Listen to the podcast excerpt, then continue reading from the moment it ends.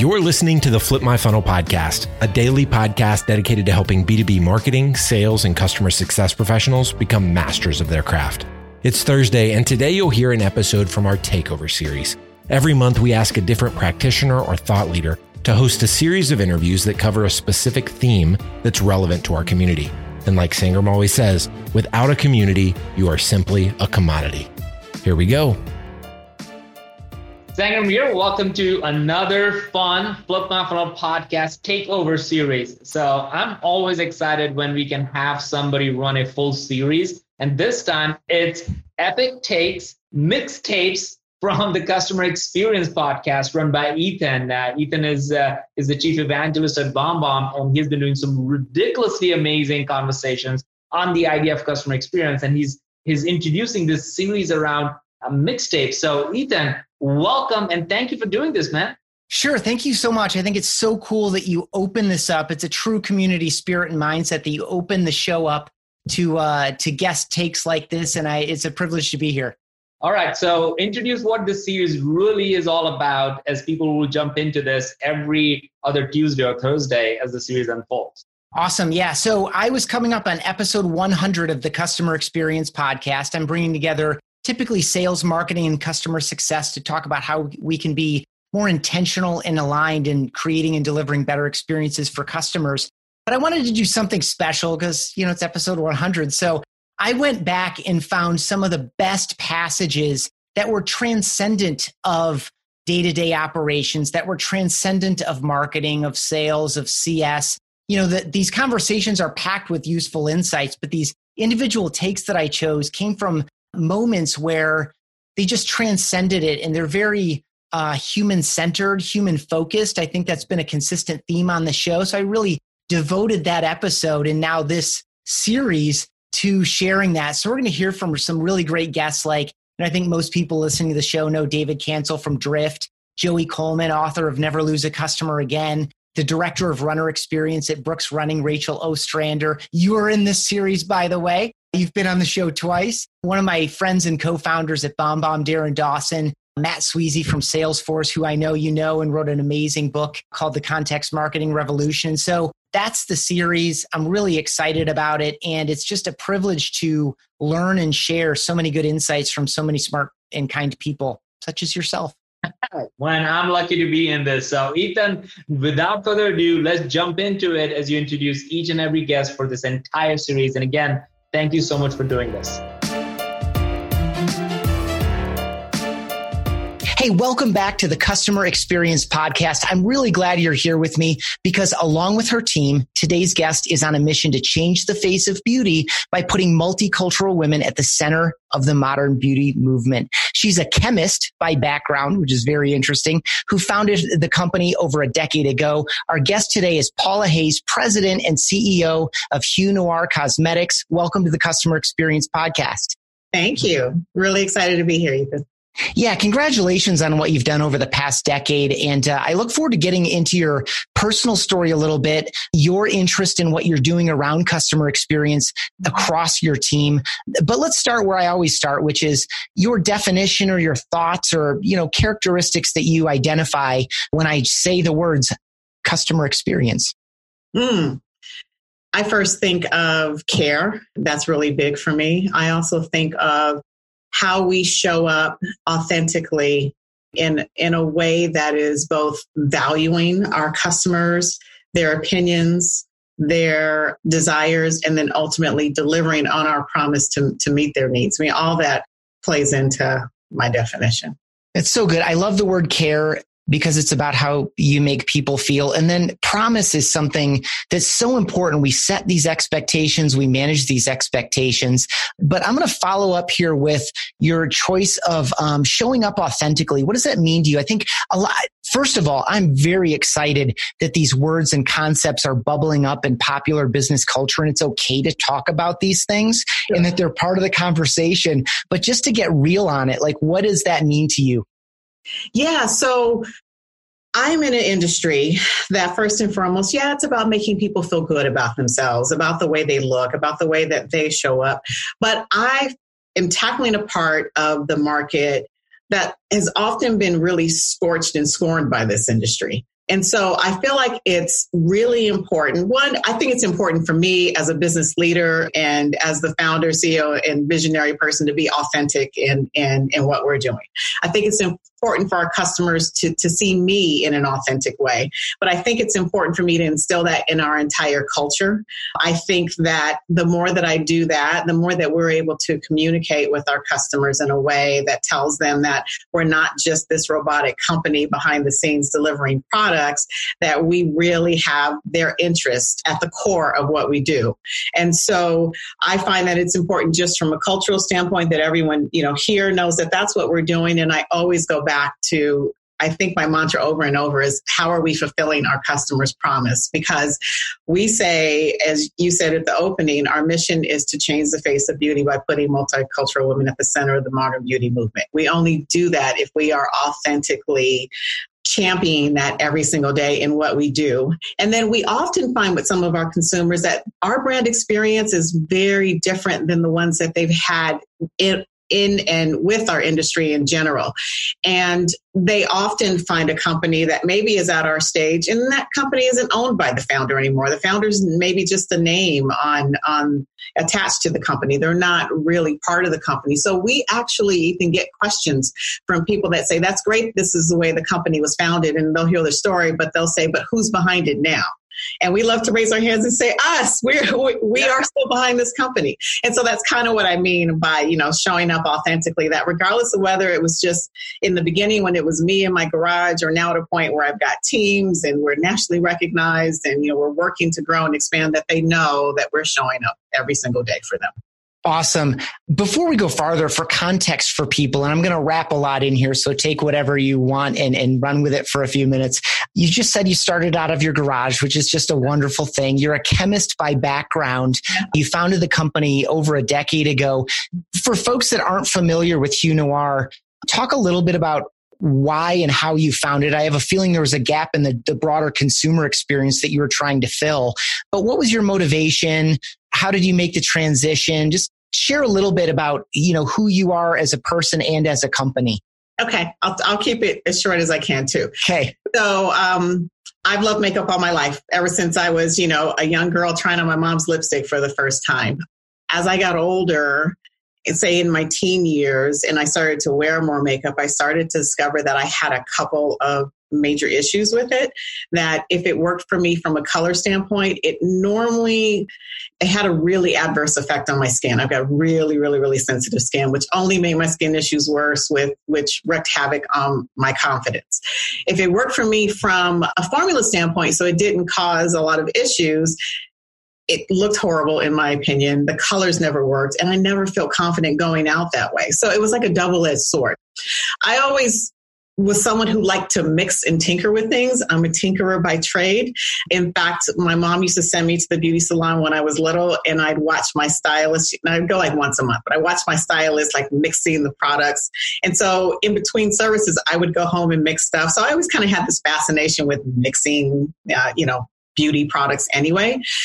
So fast forward, I fell in love with science. I decided I was going to major in biology, minor in chemistry in college. I had an inkling that I kind of wanted to do something in the cosmetic field because yes, I, at least I saw a gap for myself, but I also started to just hear the complaints of all the other girls and women around me. But I had no concept or idea how to get there. I started my career as a product development chemist, first in the food and beverage industry. I still had a love for makeup. And in fact, on my first interview with my soon to be boss, he asked where I saw myself 10 years. And I literally said, This may not be popular, but I want to make makeup. And he kind of chuckled, but he said, You know, there's so much crossover between food, beverage, and cosmetic industry that if you get really, really, really good at the chemistry behind it all, there won't be anything that you can't make. And I kind of you know kept him at his word when he ultimately hired me as a research and development chemist I got really good at product development, both taking it, um, everything from reformulating to building a new concept to ultimately reverse engineering. And once I could reverse engineer, he was right. There kind of wasn't anything that I couldn't make. But I started to reach a point in my career where I could look on store shelves and see all these cool products for all these cool companies that I had either worked on or I had pitched and then ultimately, you know, got to you know, the point where they could scale up and go to market. But I still was struggling with this fundamental need in makeup. And it just seemed to me like I don't understand why someone didn't hasn't tackled this already. So fast forward, I finally got to a point where I said, you know, I could either keep complaining and sitting back waiting for someone to solve the problem, or I could tackle the problem myself. And that, that's where Hue Noir came to be. So good and so uniquely qualified to do it at that point. You know, it's so funny. I do you look at I look at my career this way. You look at it in reverse eh, from where you are today and it all makes sense in hindsight, but as you're going, it doesn't really quite make sense. Yeah. But oh, yeah. it's the right thing totally had that. In fact, if you ask some of my friends, you know, when you're first getting out of college and you're all starting your careers, we all kind of have our circles. And I think every single one of them used to look at me and say, What is she doing? Like, you know, I was the one who had this this job as an r&d chemist coming right out of college i you know i was traveling to these places i was making product yet i wasn't quite satisfied i went back and got my mba and then i started cross training and then i left there and you know i just wanted to learn as many parts of business as I could. And they used to just, I think, look at me in bewilderment. And then I leave all that behind to say, I'm starting something in my garage. yeah. But you know what? It's got, it got me to where I am today. And so now it's funny having those same conversations with some of those same people and, and, and me, like you said, in hindsight, looking at my career and I'm like, yeah, you know, it all did make sense. So good. So we connected because a friend of mine saw one of your presentations and said, you need to talk to Paula. Uh, your presentation was scaling business ventures by uh, innovative disruption, designing for gaps in the consumer experience. Can you just speak to the kind of the guts of that presentation a little bit? You used the word gaps in your previous answer. So maybe identify those gaps and then share a couple of the main points that are of interest there. Yeah, so that whole talk was about how you take this, you know, early company and really set it up for success through scaling, right? And in my opinion, we could only successfully do that if we were making sure as a consumer, you know, goods product company that we were bringing our customers along for for the ride, if you will so that whole presentation for me and it was a it was a more of a generic presentation that i was hoping that regardless of industry people could you know take some some points away from. But it was the idea of understanding that growing and scaling aren't always the same thing. You know growing is one of those things where you're constantly adding resources like you know watering a plant and the plant grows and you add some more and it grows some more. But it was really the idea of how you maximize your resources both in terms of your people and in terms of your you know operations but then also in terms of your experience with your customers right? Because at the end of the day for a company like mine unless i'm meeting their needs as i'm growing or scaling it, it's all for naught. I, I really won't won't be around and so I wanted to really set the stage for for you know what that took. What was it going to take to kind of manage all those things along the way? That if you really were going to tackle a, a marketplace innovatively, you know that innovation really had to take the place of learning how you were going to differentiate yourself. Uh, it was about identifying, you know, not only how you are differentiating yourself, but what service or what product or how are you going to meet a need in that place where you're differentiating yourself, you know, identifying that niche. And then I feel like the most important thing you can do at that point is to work really hard to understand your targeted customers, their wants, their needs, their desires, what they have, what they don't have. And then working to set up your operation in your niche to meet that need. And so I talked a lot about just what it took to understand your industry, identify those gaps, how you fit in those gaps, what your customers are really wanting, how you can deliver to those customers based on that, and then um, how you design your entire operation to move in a direction where you're doing all those things in, in somewhat of a seamless way but then how do you grow? How do you scale along the way when you do that? And I started to talk about once you kind of have all that in place, you always have to go back to your mission and vision. It's the only way. And it sounds cliche, is what I said, but if you don't keep that in mind, you will end up in a place that you may not have initially intended in your in your experience and, and for your company. And so i just wanted to kind of show them how you kind of bring everything along for the ride as you're kind of scaling and being innovative. And if you do all that well that's how you disrupt markets So good. Really nice bow on the end of that thing. And toward the end there, this idea that that the mission and the vision are so critically important. And it's this reminder of like, what are we actually doing here? Why are we doing this? Yeah. What are we actually about? It's that North Star. So like as you're moving forward and, and growing and scaling, you have all these routes you can take mm-hmm. and which route is the right route. It's not necessarily the one that produces the most growth or scales the most efficiently. It's the one that's the truest. Again, going back, showing up authentically every day. Yeah who are we? What are we about? So a theme from the get go, as soon as you started uh, in this conversation, you've been talking a lot about relationships with customers. Yes. And, and so customer feedback, talk about that in a practical way. Like what kind of feedback mechanisms do you have? How do you stay in touch with your customers? Mm-hmm. Um, I know that it's true just in the way that you talk about it, but tactically, how do you achieve that? And how does your team achieve that? Yeah, I think it's a multi pronged approach. It's everything from making sure that from the very beginning as they are trying to you know discover products if, if they're new to us and they're trying to get answers they're trying to make buying decisions making sure that we're available to them giving them some assurances. So it includes everything from just trying to be clear trying to communicate our products and colors clearly. We offer something called a hue guarantee which is no questions asked 45 days or like if you're not happy we're not happy send it back. Because a lot of times especially if we're dealing with direct to consumers we're not always in front of people. We just want to give them a little bit more confidence in their buying decisions. So it starts with that. From there for us it starts with having excellent communication with them as soon as that order is placed. So we've got a really robust what i call personalized communication system on the back end. Um, and that's just making sure that we are communicating with them. We, we always, always, always strive to get orders out in 48 hours or less, making sure that those products are out the door, that they are shipped, that they have tracking information, that what comes with it is all the information that they would need. We send, you know, benefit cards. We send all the things that they would need to feel confident about their products. Uh, my team still employs, whenever they can, some handwritten notes in, in some of our orders. We just feel like it's a really special touch.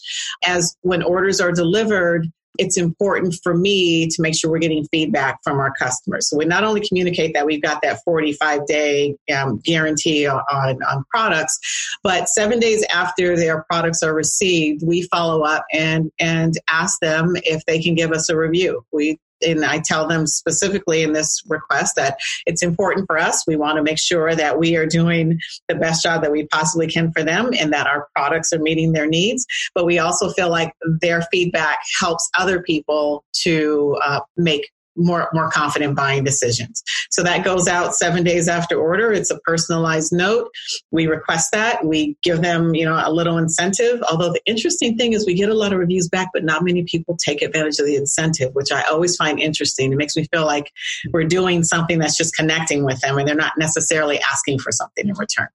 So anyway, we then take those reviews, we post those on the website. We make sure that, you know, I'm not always good at tooting our own horn, but I try to make sure that that that we let people know what we're hearing from customers. And then it's continuing to follow up with them. So that's a lot around our direct to consumer experience. We also know as a company that sells products that are about appearance that our customers like us to show up. So we have geared everything from our social media to product activations that we do with our customers in mind. When I first started. I would go to any city that I possibly could and I, you know, do any event that I could get us in. We're now really focused, like, especially on our top 20 markets of making sure we have some way of showing up in those places. Now, I can't get to all those markets anymore. But um, we've also been working to build out a pretty robust brand ambassador program so that we always have people who are connected to our organization who can represent us in those cities. We work really hard with them. We make them, you know, not, not only feel like they're part of the team, but we are engaging with them constantly. We're doing fun sorts of things with them constantly. And then they go out and show up as their best selves with, with, with our customers as well. And so we, we just try to have touch points all across the way to making sure that we you know, are touching someone in, in a really personalized way. Activations and having opportunities for people to try are also really important for our industry. You know, gone are the days where a, a lot of, there are people who will buy products sight and unseen, but it's really hard in the makeup space. So making sure that we're getting out and giving people experiential chances to try, and you know, without pressure. We're not saying here, try this now, buy it. It's just experience the brand, discover something new, and we feel like that in turn leads to great relationships. And you know, we, we try to cultivate that through our newsletters and, and other touch points as well. So good. I have a variety of things that are of interest to me. So I'll just knock them off. Uh, yeah. 45 days. It seems like a really good number. It's plenty generous, you know, gives me many, many opportunities to use it. How did you arrive at 45 days? Like we've done a, a 30 day money back guarantee, no questions yeah. asked kind of a thing. Talk about 45. Well, you know, I wanted 45 because, you know, if we're talking direct to consumer, it takes some time to get their products. Our brand, I feel like it reflected by customers who are busy women just like me. I've got a couple kids. I'm really busy. I may not always get to that package the minute it, it, it shows up on my doorstep. It might take me a couple days. If it's something that I want to use, it might take me a week before I open it.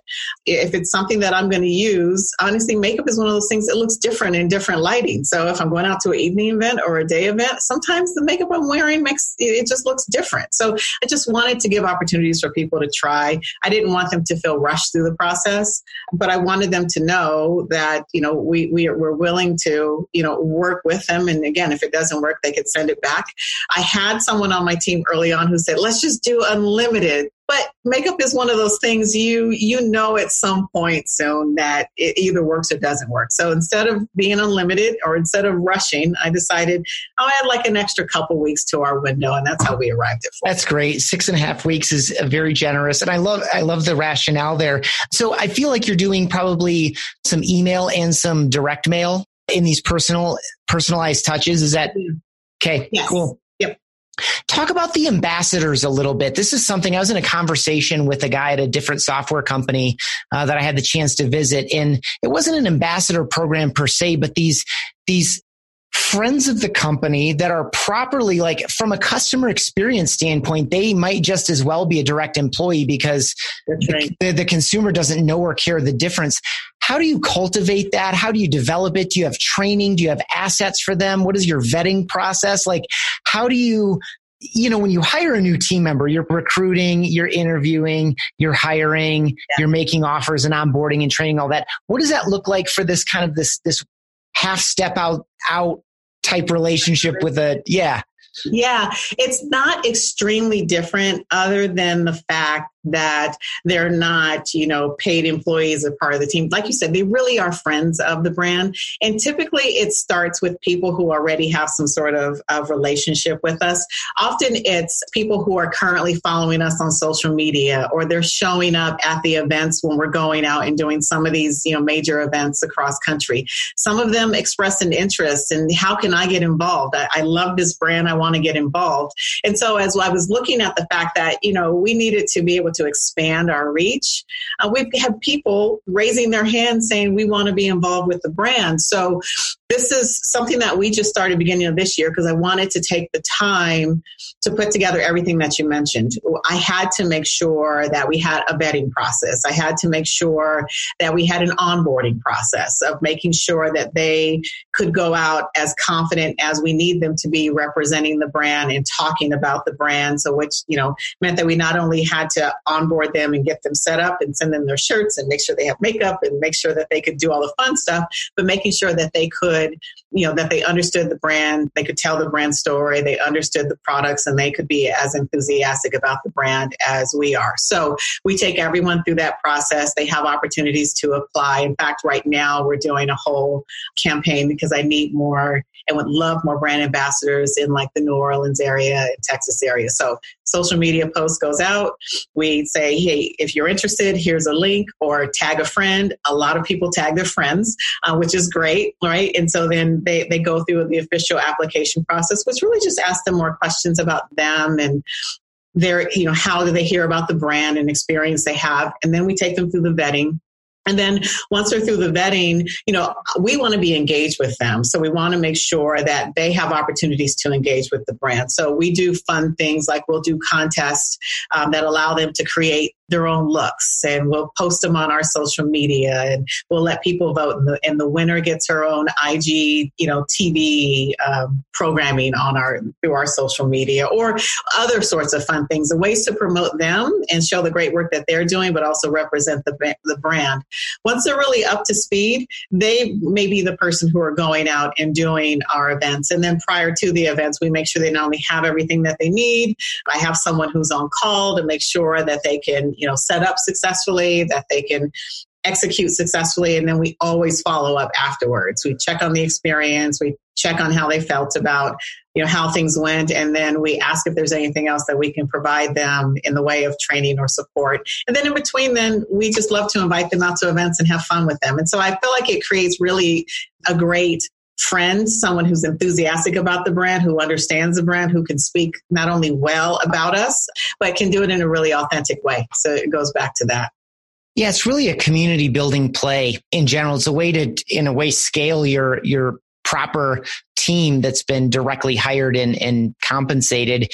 So it scales that a little bit, but but you're creating this this additional layer that allows the community to really happen in the local environment. I mean, yes. you know, you know the top 20 markets. You could probably name them right now. If I asked you, I won't. you could probably name them and you've probably been to all of them at least once over the past couple years. But, you know, to your point, this, this allows you to have that type of represent. Where are you all based? Like, where's the bulk of your team? In Portland, Oregon. Okay. yeah. yeah. And, and so, yeah, those brand ambassadors are critical for us in markets like LA and New York and Chicago. And yeah, you're right. I, I could name them all, but they, re- you're right. They really are an extension of us and they allow us to show up, or at least the brand to show up in those places and, and, and spaces. Sometimes we get things that come our way last minute, or we're beginning to work with a lot more uh, boutique retailers who want to just have a day and have, you know, uh, a Hue Noir themed day. And so we can send uh, an ambassador to, to go in and help out there. And, you know, and customers or potential customers don't necessarily understand the difference between someone who's part of the team or a friend of the team if that friend of the team is really uh, telling the story well. Uh, all they know is they've engaged with the brand and they walk away with a better understanding and hopefully you know more confidence about about us and what we do. So you do business online through your own website, mm-hmm. and then you also work through retailers. If I read correctly, did you pull products out of a Target store? Yeah, you know, so we were part of a program that Target launched a little over a year ago. We went into a program called the Emerging Beauty Project. And it basically was them taking eight companies that offered beauty products, specifically in the cosmetic space for women of color. This would be the first time that they really had focused products in that area as part of it, you know, bringing in indie brands. And it was 100 stores which was you know that that's that's no small change and it was in most of our uh, popular markets i was totally excited about it it was not only a phenomenal billboard for the brand I shop in Target. In fact, I think I was in Target just early this morning before coming into the office. So I'm in Target a lot. And I just thought, what a great place you know, a place that me and a lot of women like me shop already. I love the idea of our products being accessible and easy to, to, reach, especially we're talking retail. So we thought it would be a great opportunity for us. And, and like I said, it was a great billboard, but we started to find out pretty quickly a piece of the customer experience that wasn't happening for people who are interested in buying Hue Noir's products. Specifically, it was our 20 darkest shades of foundation. And foundation is that base layer of product, right? And it's skin toned and it's got to work and it's got to work well. What I was finding as I was watching comments or feedback is that a lot of women were walking in the store looking at the products but they were walking away empty handed and we wanted to understand why. We also started to hear from Target that they just weren't seeing the sale volume that, that they were looking for. At the same time, Ethan, I started to find out that our sample requests, people who were going onto our website to request samples of our foundation, in, increased by over 1300%. I didn't think that was any small coincidence. No. Um, and when we dug into those numbers, about 65% of that were people who had physically gone into a Target store. The others were people who were discovering the brand, whether it was because they heard about the Target launch or they were discovering the brand. But I just thought that is such a huge increase. And what it meant, if I was really looking at that customer journey, was that they realized we were in Target by one method or another. They were walking into the store, they were looking at the display, they couldn't make a decision. They weren't just going to buy a couple to figure out which one worked. So they were going all the way back home, going onto their website, requesting samples, waiting for that request to be processed, receiving their samples in the mail from us, making a decision. Then the question was, do we expect them to go back to go back into the store at that point? Right. I mean, realistically, if we're being really honest about it. And so I felt like that was a big part of why that relationship just wasn't working. And it, we had a mutual conversation just about what was or wasn't working.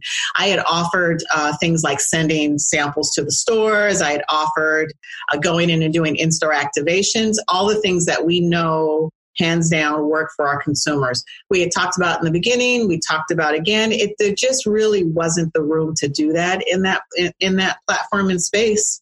And so as a result, we, um, I think, mutually decided that it just wasn't the right fit, especially for that type of product for a, for a foundation.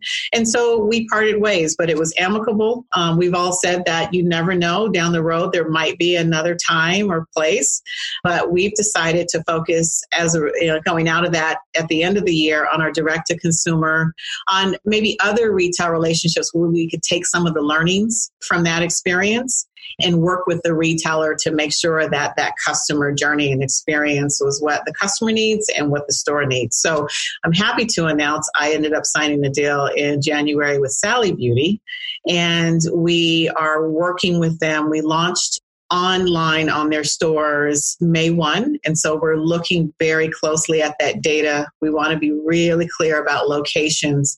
Uh, we also want to be clear about customers' preference and using this time to introduce our products to their customers. And then we'll be talking about which locations we go into and how we provide that customer experience. Nice. T- taking a great opportunity, learning from it, being true to what you want to provide to your customers and having to walk away from it. And then taking that learning and, and turning it into another opportunity. So, so the, the experience with the product itself is super important. Probably education is as well. I feel like in some of the earlier part of our conversation here, you know, as you're talking to try to try to lower the, the, lower the anxiety, I guess, with a guarantee and some of these other pieces of information, yeah. just kind of lowering that barrier so that someone can make a decision. Just talk briefly about the importance of education in the experience that you want to provide. Yeah, it's extremely important and it shows up in different ways. It's important for us to communicate what our products are and what our products aren't to a customer. I think that helps to manage expectations. We want people to understand the benefits of our products, but I also like to explain a little bit of the why why behind uh, what we do. I also find that in makeup, many women have had experiences before with makeup. And sometimes you'd like to assume that a lipstick is just a lipstick, but that's not necessarily the case. And some of that goes back to the formulation. And so it's important for me for people to understand our products, how they work, best way to use them, and all of those things are important. Also, when it comes to things like our foundation product, something that is it's it's extremely proprietary and it's not necessarily like many of the products that customers have used before. It's especially important because their experience, their first experience with it, is going to be shaped a little bit by what they've used prior to right? And so we want to make sure again that they're clear about what it is, what it isn't. Some people, um, my shades sometimes look very different than other brands shades. But there's a reason for that. It's because it really is for us a product solution. We took exact skin tone matches and use utilize that data to develop each and every one of our shades of foundation and started off as a custom shade for someone who had a particular need. And so it doesn't always show up the way you would always see brands show up. So it's important for us to communicate those things. So that's on the customer side. But when we're talking about retailers, it's important for them to understand our products. So we use everything from product fact sheets to make sure that that salesperson in the store understands the products and can talk confidently about the products to the customer. We also make sure that I'll send in our sales uh, team to go in and educate the customers not about not just about the products but about the brand overall about the products ratings and reviews. Again it goes back to wanting them to be able to communicate in a way that helps people make buying decisions. And i think it's important for them to know more than just this lipstick is red so we work hard on all those things. And it, it became obvious to me over the years just how important that is. And sometimes it seems like a little thing where you could just have a conversation and have someone understand. But it's very different from having a sales team that has all the product fact sheets sitting in, in the back, you know, room or me sending a person in to answer their questions and, and really work with them one on one. It is really, really important especially because you're doing something different. I think for mm-hmm. folks that are listening and you, and you don't have a physical product or a tangible product in this case, and, and I'm speaking from my own experience. Yeah. People come to our software with based on their expectations of how other things have worked before. Like you, we identified a gap in the way people are communicating every day and, and solved for it a bit. And so just getting people up to speed on a new way to do something that is quite common. Yeah. Right. And for you, it's foundation, right? Like a lot of women put on foundation every single day and they've done it for years, but this is different. And so that education layer is just so critical. Paula, congratulations so much on the growth that you've experienced over the past decade. It's, it's really cool to, to have to speak with you about a again identifying a gap and using that as your primary point of differentiation in going to market but blending it with your personal passion your personal experience having this unique background and the foresight to get an MBA just because you wanted to understand how business works and then in hindsight it all kind of comes together. Before I hit my the, the, the way I always love to close the show can you share on this journey that you've had maybe some things that you've struggled with or found some great success with along the way in terms of preserving the type of experience you want to provide your customers over this decade from from the garage yeah. to you know all the things we concluded with there with some of these retail opportunities and and all of that yeah. You know, it's funny. I was having a conversation with one of my staff members earlier because I feel like the longer we, we, we go along, I can identify things that have happened over the years that I know have led to our success here. And there are things that I think we can't take our eyes off of. And one of them is just having the discipline to do this stuff every single day. It seems easy to say, yeah, we've got our customer experience dialed in. But it's another thing to execute it every day, to listen every day, and to respond every day, and to not take that for granted. So there are things like that that I just tell my team we can't take we we can't take for granted. I also think you know I'm my staff would tell you I'm I'm really cool. I don't micromanage, but I am one of those one of those people that I really believe that it's important for us to not have a lot of exceptions, right? Because when we make exceptions, or oh, I'll get to that tomorrow, or oh, you know, I'll that person's bought from us three or four times. You know, they know us by now. We don't need to respond the same way. But I feel like when you make those kinds of exceptions, those exceptions start to corrode away and they ultimately become the rules o- over time. Um, and then you're moving further and further away from delivering on that promise. So I just work really hard to make sure we stay disciplined in what we do, that we always keep our customers at the center of decisions that we make.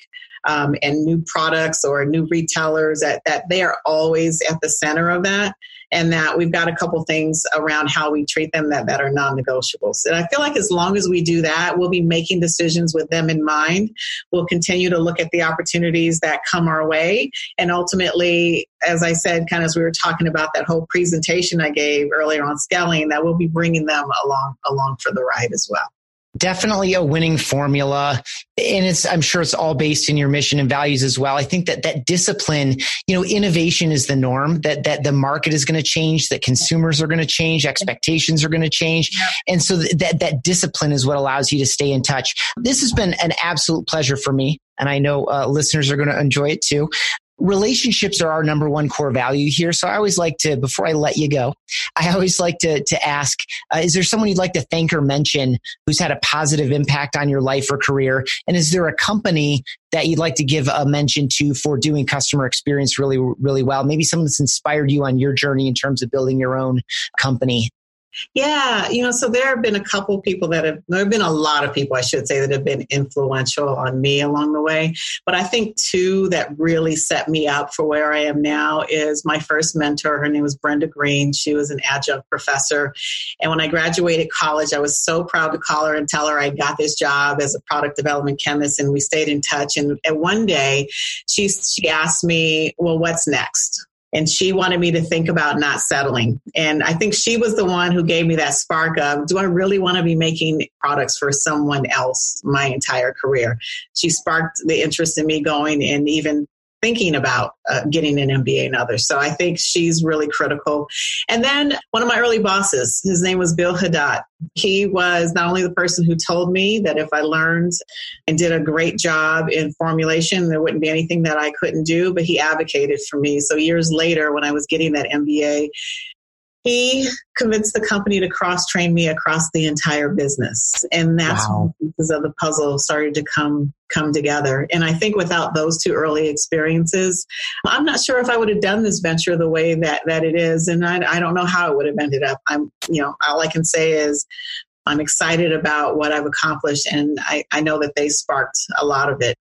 In terms of companies to shout out you know, I'll tell you a company that I came across a couple years ago. Um, you may, I'm, I'm, sure you've heard of it. Uh, it's Stitch Fix. The thing that I liked about them was the idea of taking this really personalized service of being a not just a personal shopper, but a stylist for someone and doing it in more of a digital format. I was kind of curious of whether it could work for me. I was getting to the point where it was starting to get hard to pick pro, you know, pick um, clothes and events, and I was too busy for it all, but didn't want to pay for a, a stylist, stylist. And so I tried the service, and what I found pleasantly surprised me just the time that they took, even though it was through more of a personalized digital format to get to know me a little bit, to get to know my style, my preferences, but then to have a personal note come with all my products and to allow me to talk about things that I had coming up or trips that I was taking, and to have that person reference that as they were thinking thinking about items that they pulled for me. And then ultimately having that bag come in the mail with it that if it didn't work for me, I could send it back, send them a few notes, and they could either send me something else or, or you know, refund it altogether. I thought was actually a really pleasant experience. And so I've always kind of held that experience that even in a digital format with something that you don't necessarily think of as a process that could be digitized, digitized that there are still ways to have personal connection. So shout out to them. You know, obviously they're not paying me anything for it, but I'm just happy to mention that one. So good. I love the blend of digital and physical as well as personal and personalized. Yeah. Right? There is something truly personal about what they're doing there, uh, in addition to the fun game of do you like this or that? Yeah. Neither, you know, that, that whole thing. like that. Paula Hayes, president and CEO and founder of Hue Noir Cosmetics. Thank you so much for being here. If people uh, enjoyed what they what they learned here, how can someone connect with you or with your your company or your products? Sure. So the company website is huenoir.com, H U E N O I R.com. I can be found as Paula Hayes on LinkedIn. I love connections. I just feel like it's really important. I love to, you know, learn about what people are doing in their careers and you never know where paths cross. You also can find us on Instagram as Hue Noir altogether or Facebook as Hue Noir. Awesome. Thank you again so much for your time and continued success to you. Thank you, Ethan. It was a pleasure being here. You've been listening to the Flip My Funnel podcast.